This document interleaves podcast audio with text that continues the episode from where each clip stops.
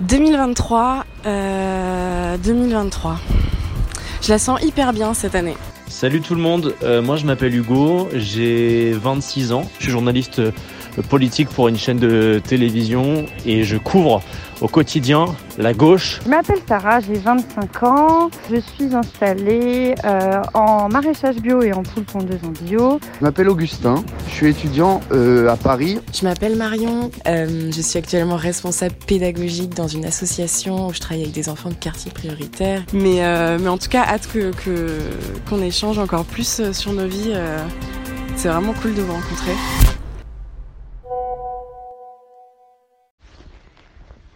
Salut tout le monde, petit vocal matinal puisque le soleil là est bien en train de se lever, c'est hyper agréable, il y a plein d'oiseaux, je suis trop contente, le printemps c'est vraiment cool. Voilà, ici tout va bien, on est un peu crevés parce que hier soir on a eu des copains à la maison pour mon anniversaire puisqu'aujourd'hui le 5 avril est un grand jour.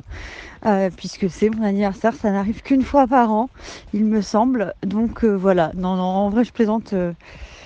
Mon anniversaire a peu d'importance dans ma vie.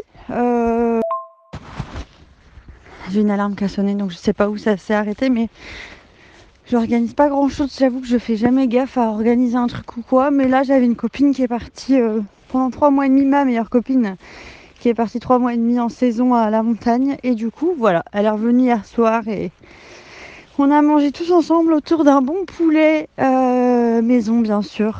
Donc voilà, petite fatigue mais il fait beau, tout va bien. Les amis, bonjour à tous. Déjà Sarah, bon anniversaire, puisque j'ai entendu que c'était ton anniversaire. J'espère que cette année, tu trouveras enfin des moments pour te reposer, et pour prendre du bon temps, puisque j'imagine que l'hiver et que même l'année a été très intense. En tout cas, c'est ce que tu nous as raconté. Donc voilà, c'est ce que je te souhaite vraiment pour cette année, sincèrement. Joyeux anniversaire en retard, Sarah. J'espère que tu as pu passer une belle journée, que tu t'es fait plaisir ou que on t'a fait plaisir.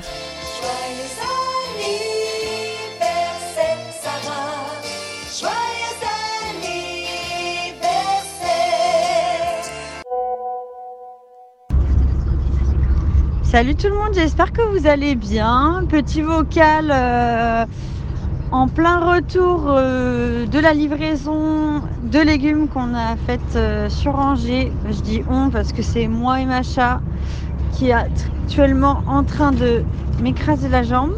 Mais je suis bien contente de l'avoir quand je vais livrer. Ça me fait une sacrée présence avec ce petit... j'allais dire ce petit bout de chou, mais ça fait genre j'ai un enfant, alors que pas du tout, puisque c'est un chien, un chiot. Et du coup, d'ailleurs, ça m'amène à la question, souhaitez-vous des enfants dans votre vie ? Question beaucoup trop sérieuse, mais j'ose quand même la poser. J'ai jamais voulu avoir d'enfants, c'est quelque chose qui m'a jamais attirée. Déjà, actuellement, ça paraît très compliqué dans notre quotidien. C'est pas ce dont on a envie. Mais si la question venait à se poser, je pense qu'on se tournerait vers l'adoption. Enfin, pour moi, si j'ai des enfants, c'est un peu la seule manière dont j'envisage les choses, en fait. Une personne de plus sur Terre, c'est aussi beaucoup d'émissions de GES. Alors, ça peut paraître complètement dingue pour certains, mais nous, clairement, ça nous freine.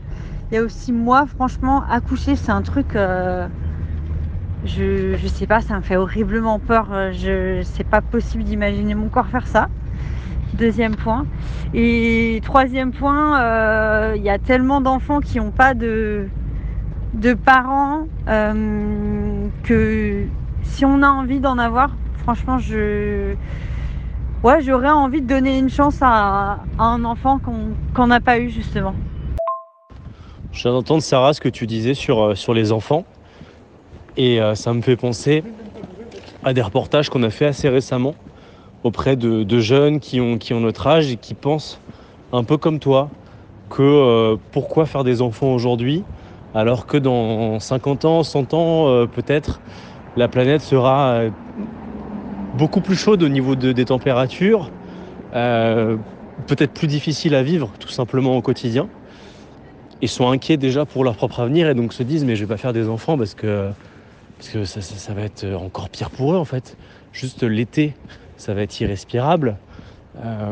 Donc je comprends le message que tu nous transmets là et qui est partagé par pas mal de jeunes et que nos aînés ont un peu du mal, je crois, à comprendre. Mais en tout cas, nous, dans le cadre de reportage, là où je travaille, on a déjà entendu ce que tu dis là.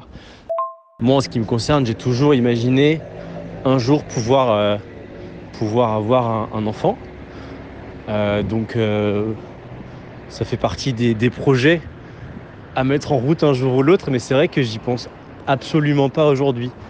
J'ai 27 ans, ça fait 3 ans et demi que j'ai terminé mes études. J'ai commencé un travail qui m'a demandé une concentration maximale.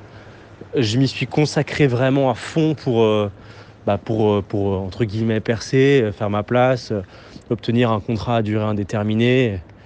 Et tout ça, j'y suis arrivé. Donc je pourrais peut-être me dire aujourd'hui, allez, on se lance. Mais oui, mais déjà, il faut avoir la bonne personne pour le faire. Je pense qu'il ne faut pas se tromper. Donc tout ça prend du temps. Et puis j'ai jamais imaginé avoir des enfants aussi tôt. Voilà, je pense qu'il faut un peu se laisser vivre. Déjà pour prendre cette décision-là, ça doit être vraiment bien réfléchi en amont. Et puis, j'ai envie de découvrir un peu la planète, voyager un peu et aussi poursuivre mon expérience professionnelle en m'y consacrant pas mal et profiter aussi de mes amis, etc. Tant qu'on le peut, parce qu'après, une famille aussi, ça veut dire passer beaucoup de temps avec. Et donc, on a un peu moins de liberté. Alors la question enfant, ça a été d'abord un gros nom pendant très longtemps pour les mêmes raisons qu'évoque Sarah, un humain ou une humaine de plus sur cette terre. Alors qu'on est déjà, je casse un bâton en même temps, je sais pas si vous entendez des petits bruits. Quand je disais déjà plutôt jeune que non, je n'aurais sûrement pas d'enfant, j'ai trouvé qu'il y avait un certain agisme, c'est-à-dire que les gens me juger par rapport à mon âge en mode non mais ça c'est parce que t'as pas rencontré le bon, non mais t'es jeune, tu verras, tu vois, genre les tu verras, tout va, et je trouvais que c'était pas un respect. Mais bref, écoutez, aujourd'hui retournement de situation, ça migre vers un oui. Est-ce que c'est le fait d'avoir des amis autour de moi qui ont eu un enfant, est-ce que c'est le fait de s'occuper toujours des enfants des autres qui m'amènerait à pourquoi pas faire vivre le mien? Bon Hugo, pour répondre à ta question sur les enfants, alors moi évidemment j'ai 22 ans, je suis étudiant, tout ça est encore très très très loin de moi, et je dis pas que vous êtes vieux tous, hein. Je dis juste que là moi évidemment j'ai une vie d'étudiant, c'est vraiment loin. Mais en tout cas, si je me projette, c'est vraiment pas un truc qui me fait envie. Et peut-être que ça rejoint un peu ce que tu dis, c'est-à-dire que c'est une petite angoisse de l'avenir, du monde qui semble se profiler. J'en parle souvent avec mes amis.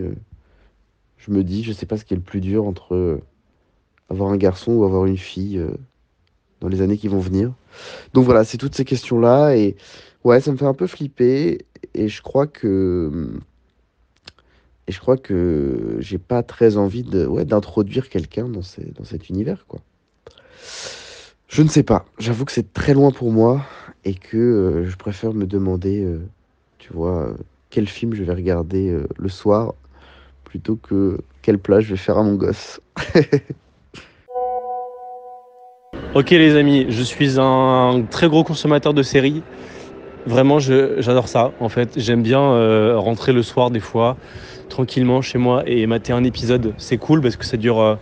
c'est moins long qu'un film, ça te laisse le temps de faire à manger, petite série, hop. Et ensuite, tu passes à autre chose ou tu ressors, enfin bref. Top 3 de mes séries préférées. Je vais faire simple et efficace en choisissant des séries françaises.